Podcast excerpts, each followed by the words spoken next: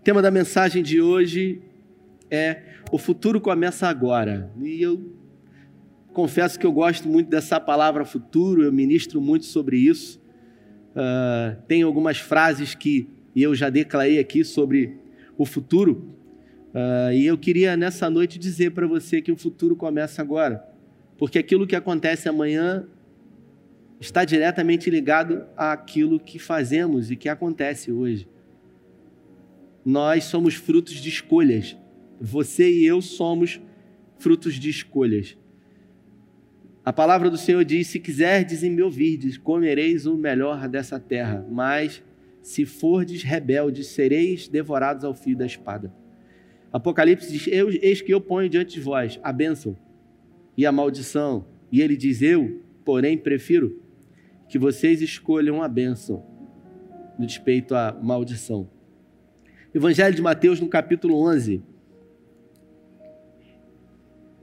no verso 1, diz assim: Quando acabou de instruir os seus doze discípulos, Jesus saiu para ensinar e pregar nas cidades da Galiléia. João, ao ouvir na prisão o que o Cristo estava fazendo, enviou seus discípulos para lhe perguntarem: Tu és aquele que haveria de vir ou devemos esperar outro? Jesus respondeu: Voltem e anunciem a João o que vocês estão ouvindo e vendo.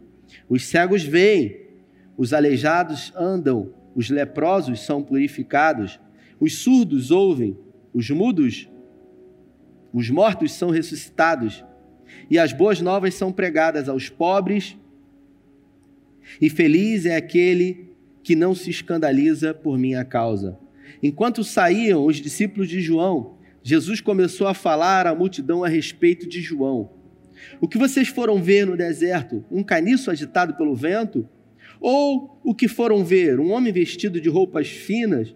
Ou o que usa roupas finas estão nos palácios reais. Afinal, o que vocês foram ver? Um profeta? Sim, eu lhes digo que é um profeta. Este é aquele a respeito de quem está escrito: Enviarei o meu mensageiro à tua frente, ele preparará o teu caminho diante de ti. Isaías falou, né?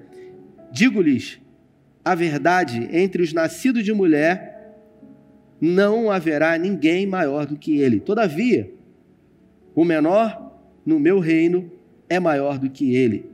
Desde os dias de João Batista até agora, o reino dos céus é tomado à força, e os que usam de força se apoderam dele. Pois todos os profetas e a lei profetizaram até João. E se vocês quiserem aceitar, este é o Elias que havia de vir. Aquele que tem ouvidos, ouça. A quem possa comparar essa geração? São como crianças que ficam sentados nas praças e gritam umas às outras.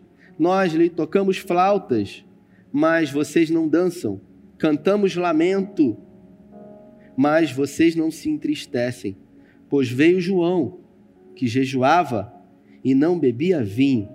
E dizem: ele tem demônio. Veio o filho do homem comendo e bebendo, e dizem: aí está um comilão e um beberrão, amigo de publicanos e de pecadores. Mas a sabedoria é comprovada pelas obras que o acompanham. Eu resolvi ler esse texto inteiro para que você entendesse um pouco sobre esse contexto. Depois do profeta Malaquias, que foi o último profeta do Antigo Testamento, Deus ele ficou 400 anos sem falar com o seu povo.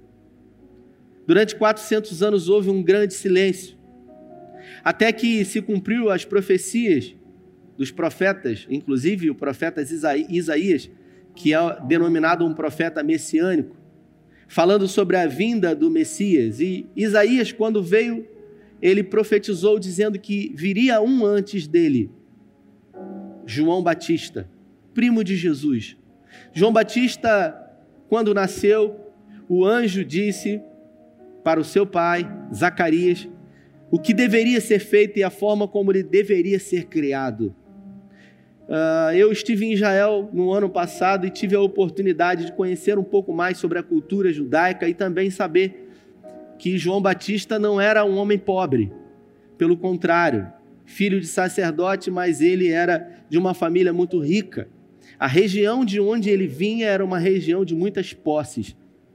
Mas por causa de um chamado maior, ele resolveu abrir mão absolutamente de tudo e cumprir um voto nazireu não bebia nenhum tipo de bebida fermentada, se vestia de pele de animais e comia uh, insetos. A Bíblia fala que gafanhotos e mel silvestre, especificamente o mel uh, de Israel, que é um mel produzido através das tâmaras, porque Israel é, é, tem uma grande predominância de tâmaras em todo o lugar. Então, João Batista era um homem do deserto, era um homem rude, rústico. E a sua mensagem era uma mensagem específica, que dizia: arrependei-vos, porque é chegado o reino dos céus. João Batista veio antes de Jesus e ele batizou Jesus. Só que Jesus, depois que João Batista o batizou, ele iniciou o seu ministério. Pouca coisa sabemos sobre Jesus dos 12 anos de idade até os 30 anos. Alguns estudos dizem que ele estava cumprindo o seu papel. E que papel era esse? Não era um papel específico no reino de Deus, diretamente como o Messias. Jesus ele estava cumprindo o seu papel enquanto filho, filho de Maria e filho de José, sendo obediente ao seu pai e à sua mãe e cumprindo tudo aquilo que era o papel de um filho na época. Por isso pouca coisa a gente sabe. Flávio Joséfo traz algumas menções, mas a Bíblia não diz absolutamente nada que Jesus fez. A gente conhece a história de quando ele tinha 12 anos de idade, que ele ministrou no templo, e os religiosos eles ficaram impactados com tamanho conhecimento. E a cada dia que passa, Jesus ele crescia em conhecimento e em graça. E quando ele completou 30 anos de idade, ele foi levado pelo Espírito Santo ao deserto para ser tentado pelo diabo. E depois ele foi batizado por João Batista e ali ele começou a comissionar os primeiros discípulos, especificamente em Cafarnaum, ali no porto, uh, próximo à casa de Pedro, onde ele comissionou Pedro, também André, Mateus, Levi, o publicano. E ainda antes de ter comissionado os doze apóstolos, um dia sua mãe o convida para um casamento ali em Caná da Galileia. Jesus, ao chegar naquele casamento, para que você entenda, uma festa judaica de casamento, ela dura em média sete dias. E o noivo ele tem a responsabilidade de dar de comer e de beber para todos durante os sete dias. Imagina um povo com fome, com vontade de comer e de beber. E a Bíblia fala que quando eles chegaram na festa, já estava no meio da festa.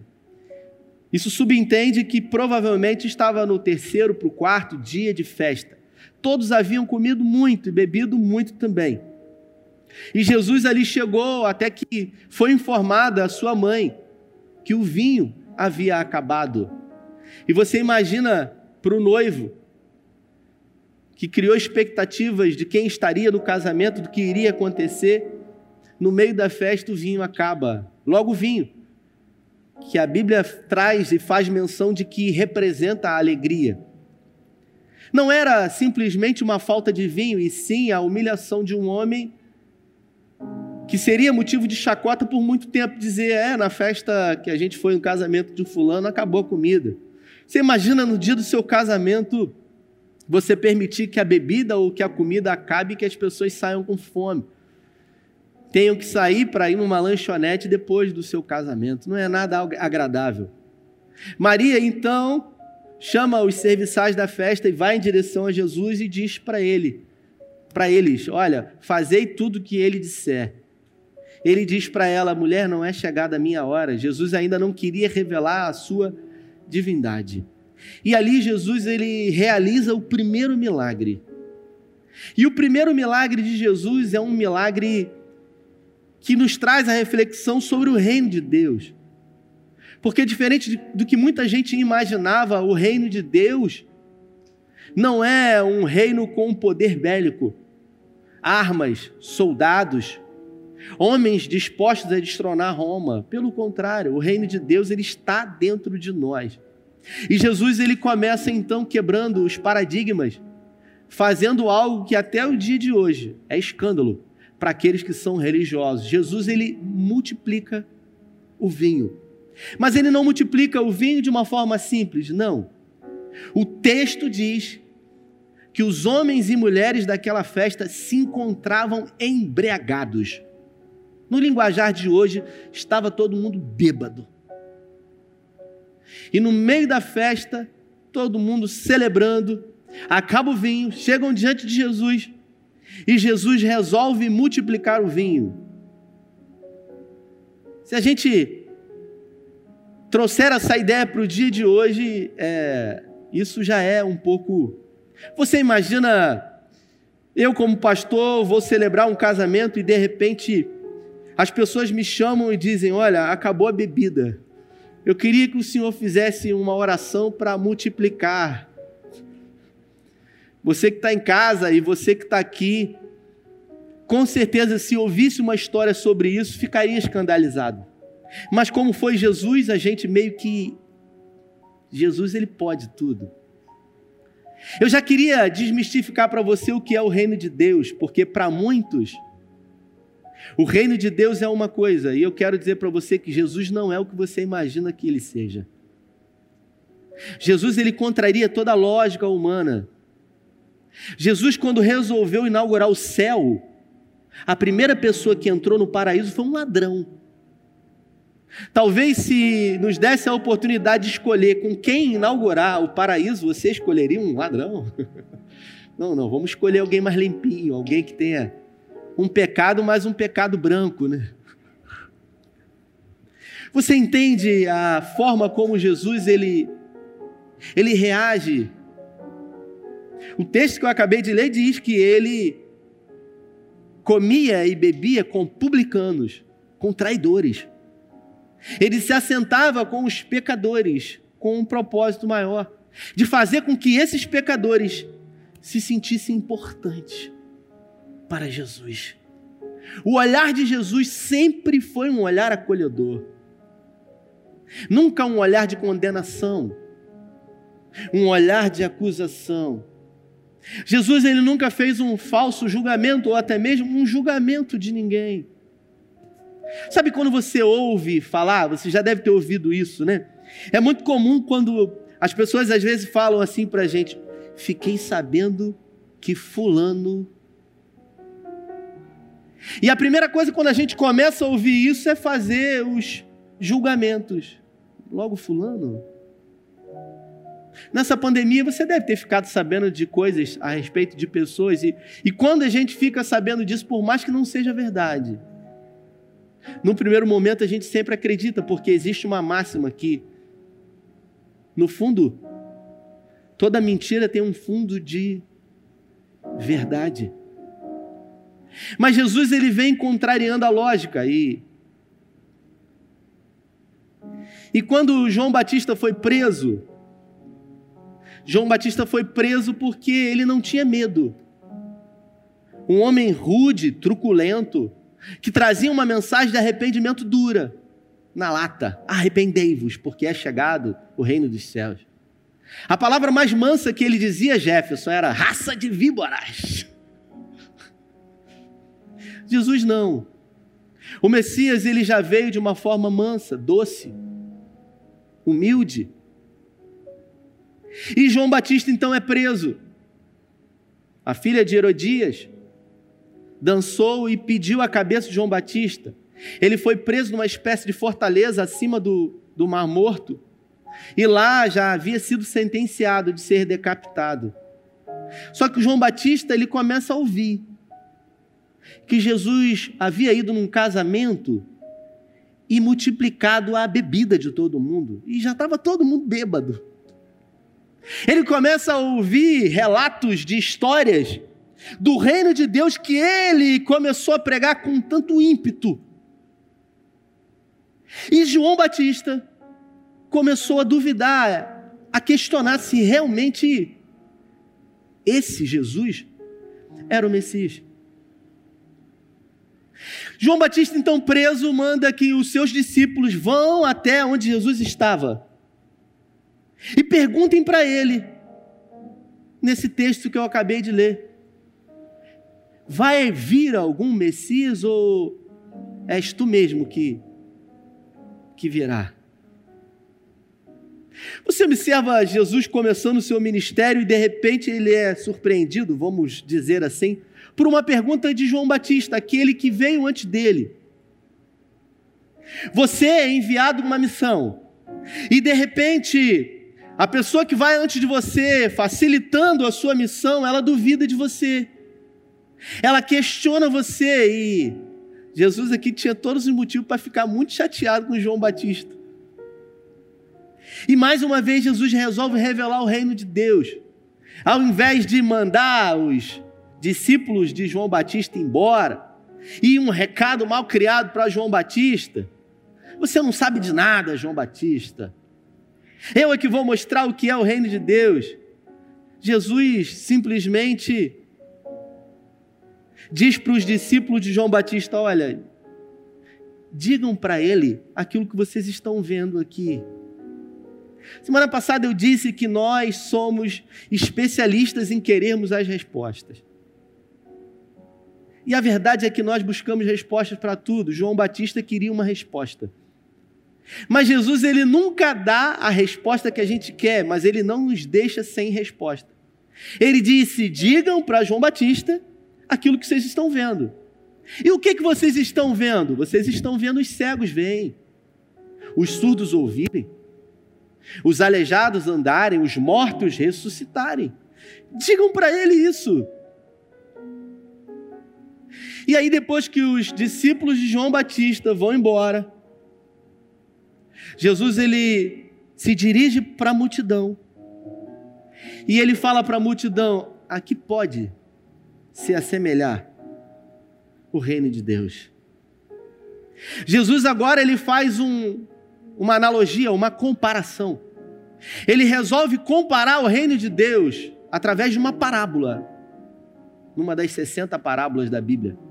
Ele resolve contar uma história, a parábola é uma história, para que aqueles que se achavam muito entendidos não conseguissem entender e aqueles que se achavam menos entendidos pudessem compreender. E aí Jesus ele fala: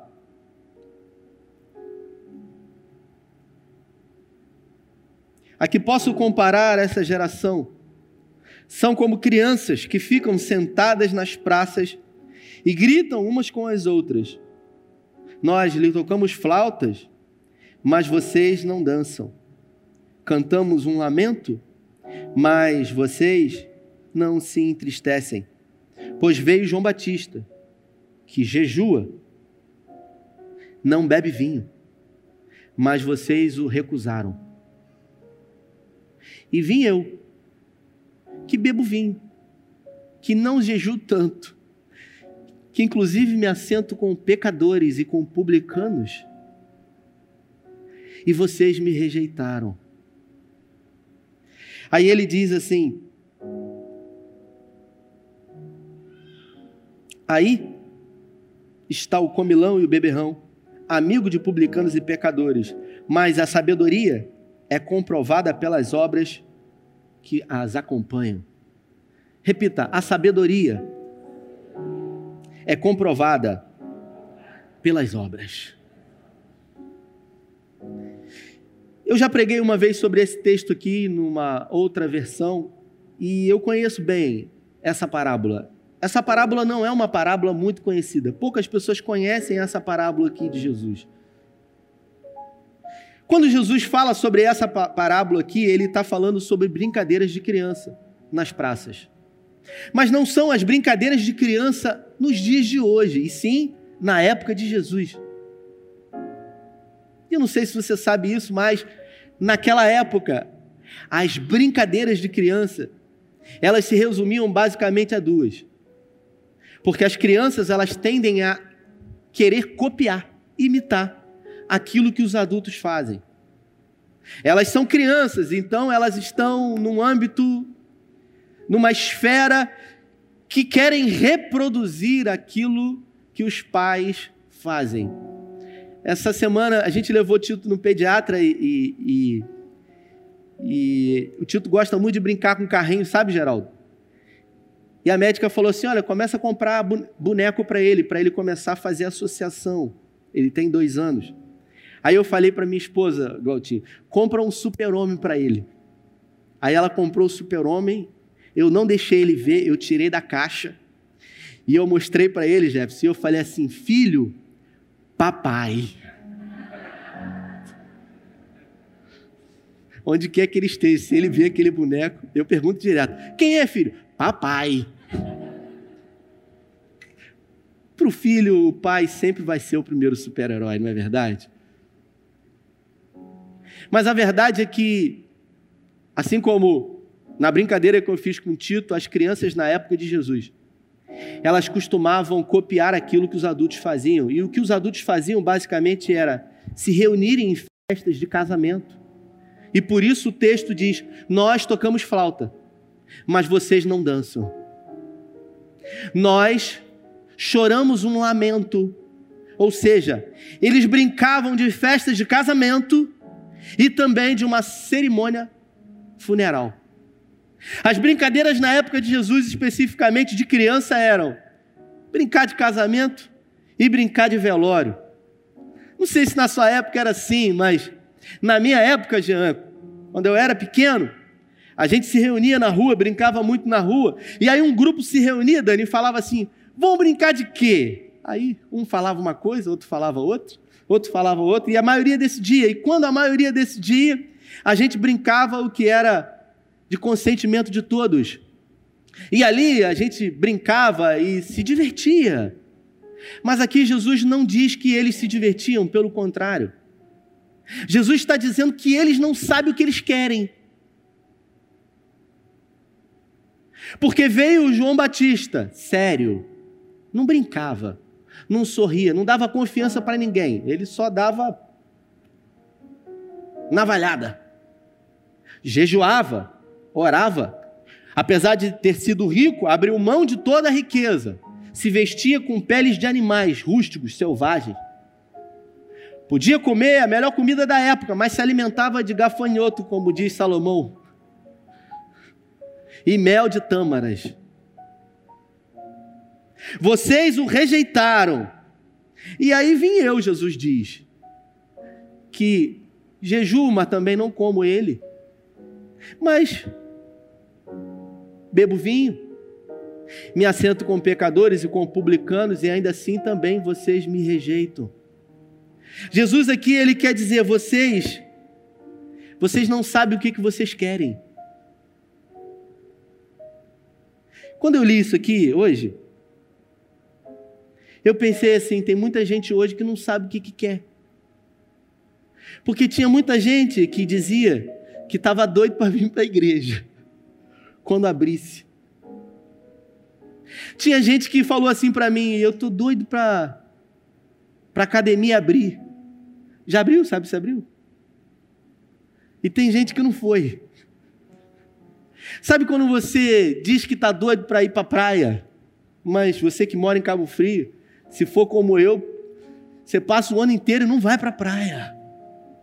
Você até diz que quer, mas quando se alguém falar para você assim, olha, academia está aberta e eu não vou cobrar nada para você, é de graça. No primeiro momento você fala assim, não, eu vou, eu quero, de graça. Eu não vou porque eu não tenho dinheiro. Mentira.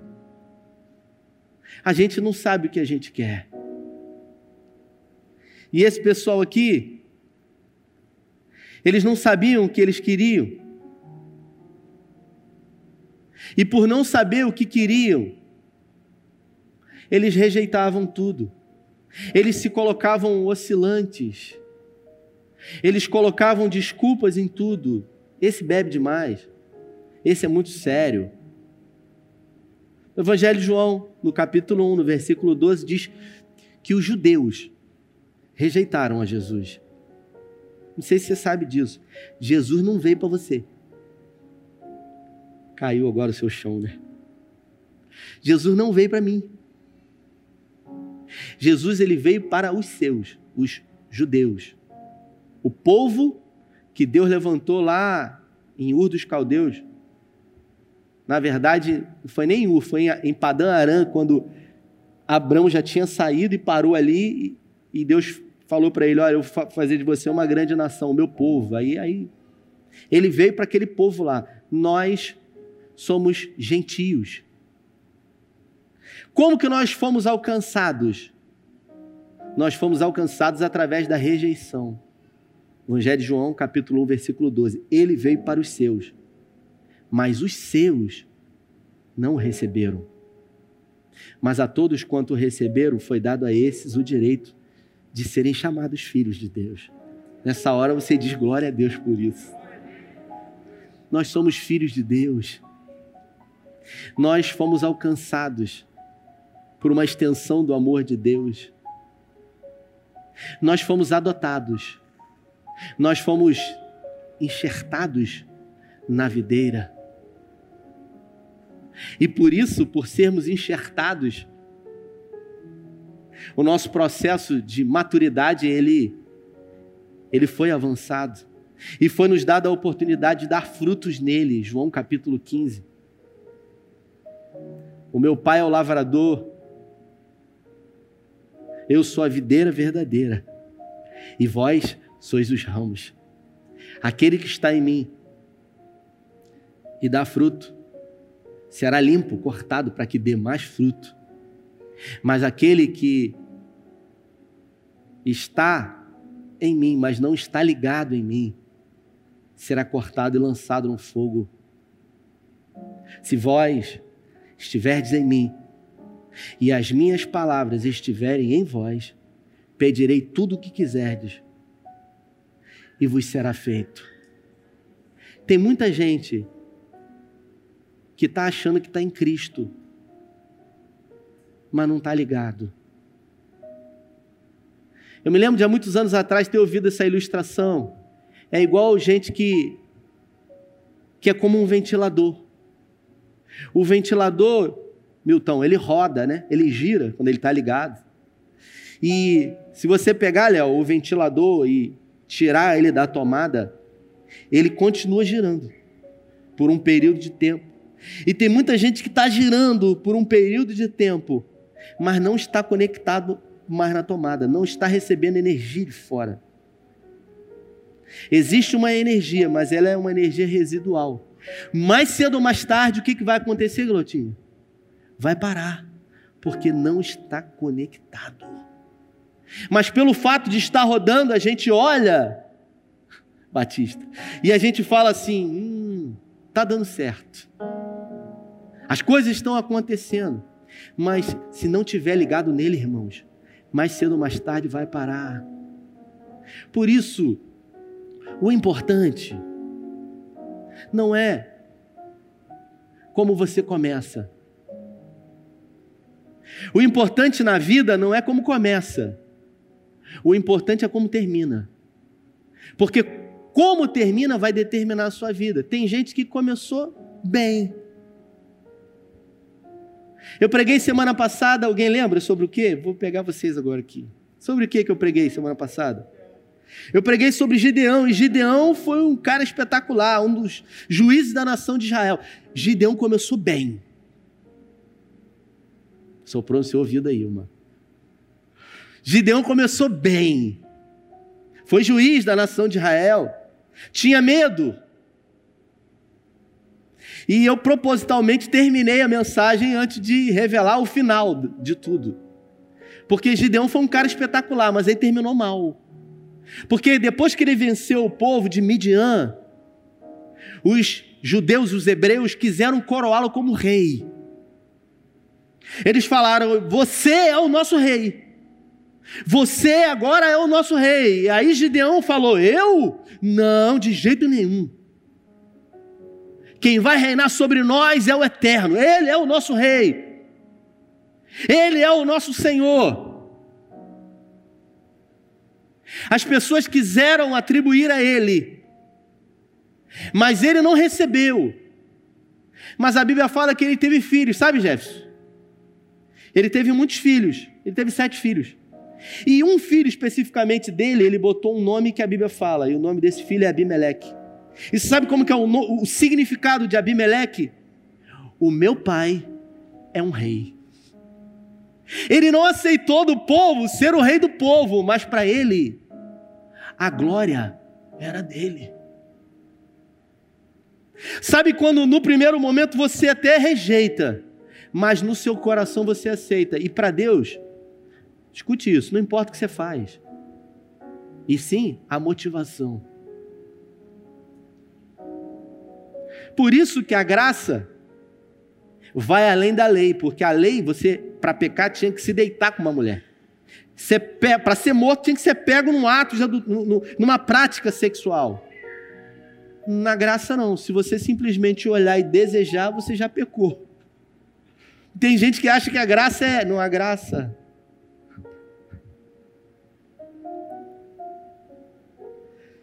Eu trouxe alguns nomes aqui. Saul, por exemplo, que começou muito bem. Era pastor das jumentas do seu pai. Começou bem. Foi escolhido para ser o rei da nação de Israel. Só que Saul ele tinha problemas de identidade, ele tinha problema de autoestima. Sabe quando você tem complexo de inferioridade? Ele tinha complexo de inferioridade. Ele tinha crise de identidade. Porque quando Davi matou o Golias, ou seja, salvou a vida do povo, salvou o reinado dele, ele começou a ter ciúme.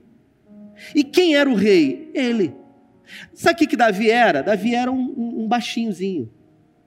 Saul era um dos homens mais altos da nação de Israel. 1 Samuel diz que o homem mais alto, ele batia no ombro de Saul.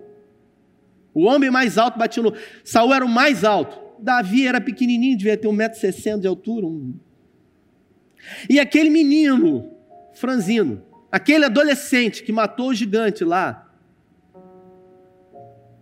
produziu insegurança e medo no coração de Saul ao ponto dele perseguir e desejar a morte e cometer suscetíveis erros na sua caminhada.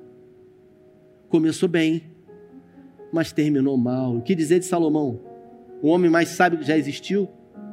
Escreveu três livros fantásticos, o livro de Provérbios que eu estou lendo, que é, assim, um livro espetacular só de conselho. E a despeito de ser um homem que deu muito conselho, não ouviu o conselho que ele mesmo escreveu e se perdeu não ouvindo aquilo que o próprio Deus, não foi anjo, foi o próprio Deus disse para ele. Não teve a capacidade de dar ouvido, porque ouvir, a gente até ouve. Tem gente que ouve tudo. Agora, dar ouvido, se inclinar para isso, é outra coisa. Não colocou as práticas dos seus conselhos Ezequias não aproveitou a chance que foi dada para ele. Se encontrou no leito de morte. O profeta Isaías vai lá, no palácio, e diz para ele: Olha, coloca a tua casa em ordem, porque essa enfermidade ela vai matar você. Ele estava com chagas no corpo todo. No corpo todo, chagas, Ezequias. E quando Isaías falou isso para ele, ele podia falar o quê? Se o próprio Deus disse que ele ia morrer. A única coisa que ele podia fazer é aquilo que eu e você fazemos: é orar. Isaías saiu, ele se virou para o canto da parede e ele orou: Senhor, tenha misericórdia, porque as suas misericórdias não têm fim, elas se renovam a cada manhã. Grandes são as suas misericórdias. Isaías não tinha nem saído do átrio ainda. Deus falou com ele: Volta, porque eu ouvi a oração do meu servo. Que incrível. E quando ele voltou, Isaías falou para ele: Olha, Deus ouviu tua oração. E ele acrescentou mais 15 anos na sua vida. Você sabe o que, que Ezequias falou? Ezequias falou assim: Se acontece um negócio desse comigo, irmão, eu não sei nem o que, que eu faço. Mas Ezequias, ainda assim, ele não acreditou, cara. Ele não acreditou. Ele falou assim: é, é boa essa palavra, mas antes de você ir embora, tem como me dar uma confirmação? Assim, eu, eu acredito. Não, eu, eu não estou duvidando. Pelo amor de Deus, quem sou eu, pai? Mas, se puder confirmar, porque sabe como é que é? Difícil, né? Às vezes eu posso ter imaginado. Aí Isaías falou: tudo bem, se você quer uma prova de que realmente Deus. Aí ele falou assim: ele estava num quarto que provavelmente o sol ele estava entrando nesse quarto. Aí Isaías falou para ele assim: Você quer que essa sombra aí que está nessa escadaria aí, você quer que ela avance ou você quer que ela recue? Aí Ezequiel falou assim: Avançar, ela já vai avançar. Eu quero que ela recue. E Deus fez a sombra do sol retroceder para mostrar que Ele é Deus. E sabe o que aconteceu com Ezequias? Ele não colocou a sua casa em ordem. E quando Deus mandou outro recado através de Isaías para ele, ele disse: o recado de Isaías dizia, o seguinte: olha, depois de você, os inimigos de Israel vão tomar e vão subjugar o seu povo. Ele falou: ainda bem que vai ser depois que eu morrer. Ele não estava nem preocupado com a descendência dele, com os filhos dele, a única coisa que ele se preocupava era com ele. E o que dizer do querubim ungido, classificação única na Bíblia? Lúcifer, que desejou aquilo que não deveria ser desejado e por isso caiu. E por não se arrepender, também caiu com ele um terço. Só que a gente acha hoje, porque Lúcifer caiu e ele levou um terço, a gente atribui muita força, muito poder a ele. E tem muita gente que tem medo do diabo. Você tem que ter o temor do Senhor e você não tem que ficar brincando com o diabo ou também dando importância para o diabo. Você tem que viver a sua vida para Deus e não para o diabo e com medo dele. Porque a, Bíblia fala que aqueles que são nascidos de Deus, o maligno não os toca. Quantos são nascidos de Deus aqui? Ele não pode tocar na sua vida. O que dizer de Absalão? Um homem que tinha tudo,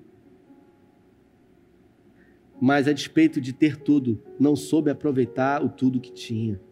O que dizer de Judas, da cidade de Iscariotes, que hoje poderia não ser ninguém, mas teve o seu nome colocado. Hoje nós estamos falando sobre ele aqui. Alguns evangelhos dizem que Judas ele tinha problema.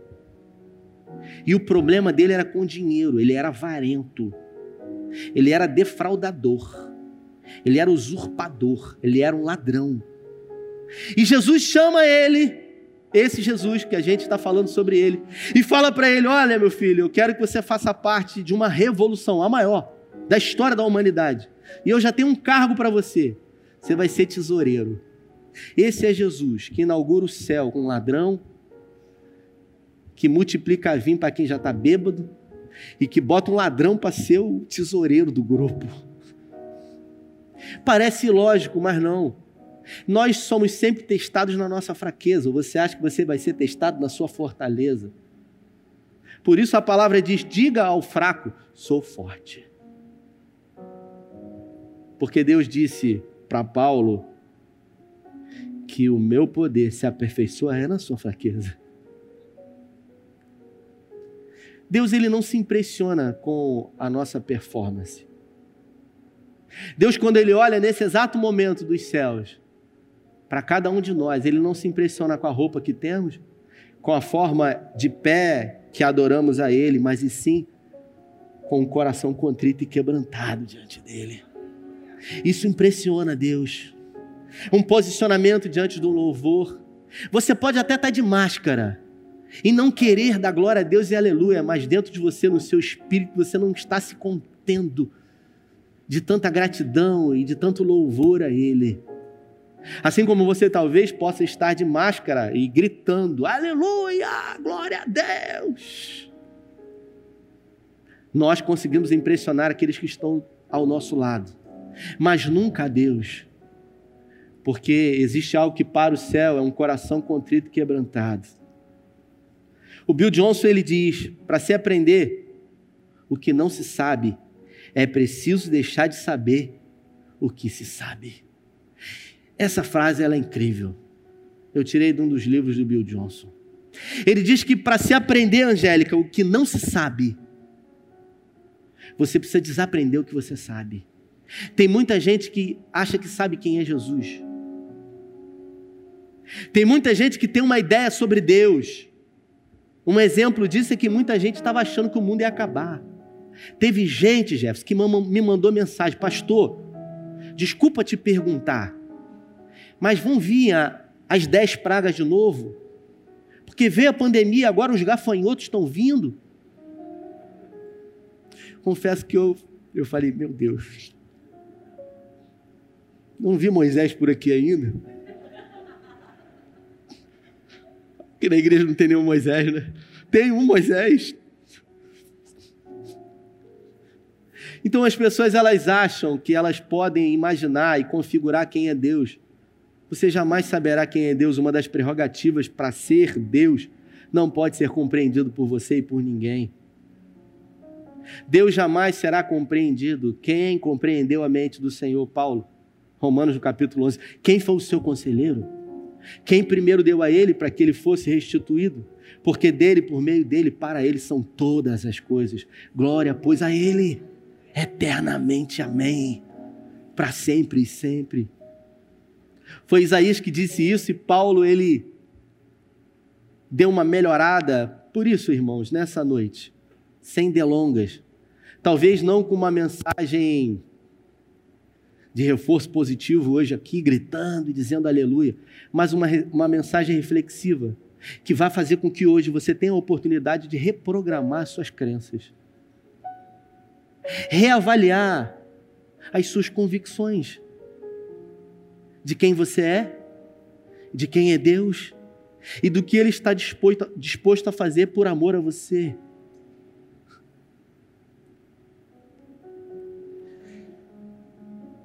Há mais ou menos seis meses atrás, todos nós do Brasil, né? há quatro meses estamos em quarentena, mas há seis meses aproximadamente, veio de uma forma mais impetuosa a ação desse vírus na vida de rico, pobre, gordo, magro, alto, baixo, preto, branco, amarelo, famoso, pessoas no anonimato, empregado, desempregado, profissional liberal, médico, empresário, todos foram atingidos o mundo parou. E aí, eu pergunto para você, por que de tudo isso? Onde está Deus? Como diria Marcos Almeida, se der o tom, eu canto. Né? Acho que não vai saber, não sabe? Deus, onde tu estás? Acontece uma coisa ruim com você, você pergunta: onde que Jesus estava? Por que, que ele permitiu que isso acontecesse comigo? Acontece uma coisa boa, você diz que bom que aconteceu. Nós somos tendenciosos a supervalorizar o período de adversidade. E nós somos tendenciosos a, de uma forma rápida, esquecer os momentos de conquista. Eu e você damos muito mais valor ao deserto do que aos montes. Se você parar para observar, se a prova dura três meses, você vive três meses de uma forma intensa. Se a vitória dura um dia, no máximo em uma semana você festeja. Eu estou mentindo? Nós somos assim. E isso está diretamente ligado à forma como nós vemos a vida, como nós compreendemos. Porque quando você está vivendo um momento difícil, tudo o que você mais quer, tudo, é que o milagre aconteça na sua vida. E se Deus não fizer na sua vida, você pergunta, Senhor, por quê? Aí você olha para a sua vida, você acha que você pode estar em pecado ou não, está acontecendo alguma coisa. Quando na verdade Deus ele não pode ser compreendido sendo bom, sendo mal. Eu contei já esse testemunho, vou contar de novo. Eu fiz um velório, fiz muito já mas no ano passado eu fiz um velório que não foi fácil. E olha que eu já fiz muitos velórios. Fiz velórios de pessoas aqui da igreja, né, o Jefferson, que foi o aquele irmão querido perdeu o braço, morreu. o Leandro Bittencourt. Foi um velório difícil, muitos amigos na Câmara Municipal de São Pedro da Aldeia. Eu fiz o velório de uma jovem de 36 anos de idade e eu fiquei sabendo pelo telefone que eu ia fazer esse velório. Ela tinha acabado de passar na prova da habilitação, com emprego, casamento, uma linda filha. E de repente eu sou surpreendido com uma ligação de madrugada. Pastor, minha irmã morreu, aos prantos. Caramba, estava doente? Não, não estava doente. Morreu de quê? Morreu engasgada com um pedaço de carne, jantando. No outro dia eu fui lá e eu falei, Senhor, o que, que eu vou falar? Se fosse você, o que, que você falaria? E você que é pastor, quando você chega num lugar, as pessoas elas acham, né, Jesus? Você tem resposta para tudo. Ele vai ter uma resposta para isso. E eu me lembro perfeitamente desse velório. Eu parei o carro no estacionamento do cemitério e eu falei: Senhor, me dá uma palavra, porque eu não sei o que eu vou falar. Eu não sei o que eu vou falar. Eu não sei. E ali, eu falei: Eu vou lá. Quando eu cheguei, irmãos, pessoas me viram de longe e eu ouvi: O pastor chegou. O pastor chegou. O pastor chegou. Como quem diz, a resposta está chegando aí, ó. Sabe o peso? o que estava ruim piorou, né? Eu falei, rapaz. E aí você estufa o peito, só Deus sabe. Se pudesse botar um capacete na minha cabeça, Jéssica, e botar hoje aqui nesse telão, como é que foi para mim ali, o que, que eu pensei, o que, que eu vou falar, rapaz, que doideira, meu Deus do céu e tal. E aí? A irmã que tentou socorrer, e não conseguiu, ela estava jantando com a irmã e a filha. E aí você imagina a pessoa engasgada, querendo respirar e não respira, ficando vermelha, roxa. E ela não conseguiu, a irmã morreu ali na, nos braços dela. Ela estava em cima do caixão. Sim. E aí precisava enterrar, eu me posicionei e ela gritava, ela não parava de gritar. Ela gritava desesperadamente: Não, a culpa é minha, a culpa é minha. Gritando, chorando, um clima terrível. Eu falei, Senhor, me dá graça aqui para eu falar alguma coisa. O que, que eu vou dizer? E eu ali, de frente do caixão, eu confesso que me encostei assim no caixão. Quando, e ela não parava, irmãos. Quando eu comecei, eu falei, difícil estar aqui. Ela gritando, sabe? Ela assim, alienada, é como se eu não tivesse ali. As outras pessoas, todo mundo entraram na capela e eu falei assim, muito difícil estar aqui hoje e tal. E aí ela não parava, aí eu fui e falei assim, eu acho que Deus realmente não é bom. Quando eu disse isso, ela parou. Eu falei, Deus não é bom, porque se ele fosse bom, ele não ia permitir que isso acontecesse. Quando eu disse isso, todas as pessoas que estavam ali começaram a olhar para mim e fazer com a cabeça assim, ó. É verdade. É verdade. Você entende como nós somos voláteis? Como nós não sabemos aquilo que queremos. É muito fácil, através de uma palavra, convencer você daquilo que é errado, daquilo que não é o certo. E eu falei, será que realmente ele é bom? Porque se ele fosse bom, não ia acontecer, não ia deixar uma jovem com uma vida inteira pela frente. A menina, na hora, ela parou, começou a enxugar, porque ela estava curiosa. Porque ela estava revoltada, inclusive com Deus. E tem muita gente que se revolta com Deus. Não fala isso. Vai falar? Acha que vai até para o inferno. Não pode falar, mas pensa, mas sente. E para Deus não importa o que fala, é o que sente. Por isso, é muito importante que a gente reprograme as nossas crenças, os nossos valores espirituais, a nossa visão sobre o reino de Deus, sobre a graça, sobre o favor. E eu disse, talvez você esteja curioso para saber o final desse velório, você que está ouvindo pela primeira vez.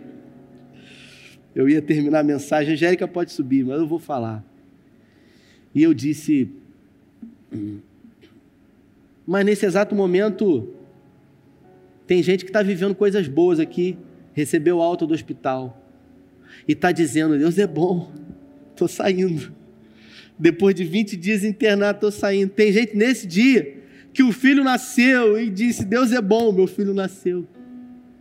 Eu disse: será Deus bom quando acontece coisa boa, Deus mal quando acontece coisa ruim? Deus não é bom e Deus não é mal, Deus é, irmãos. Deus é.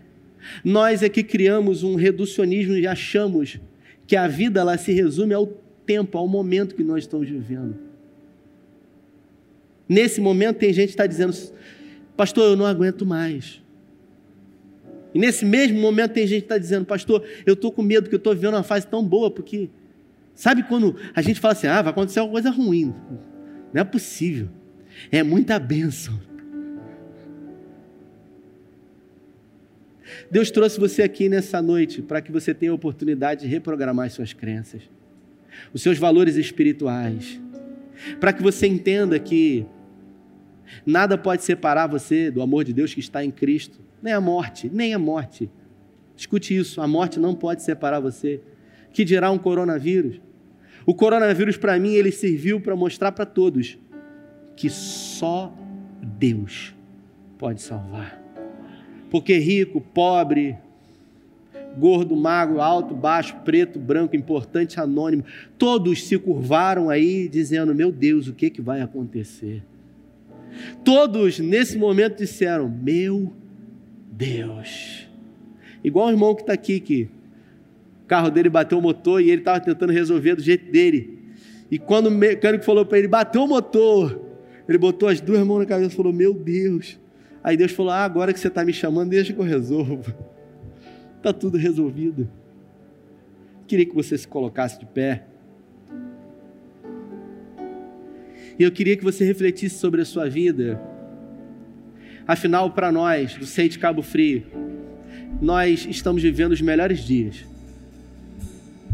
E eu digo de todo o meu coração, nós estamos vivendo os melhores dias 2020 não acabou e ele já é, sem sombra de dúvida, o melhor ano que nós já vivemos até aqui.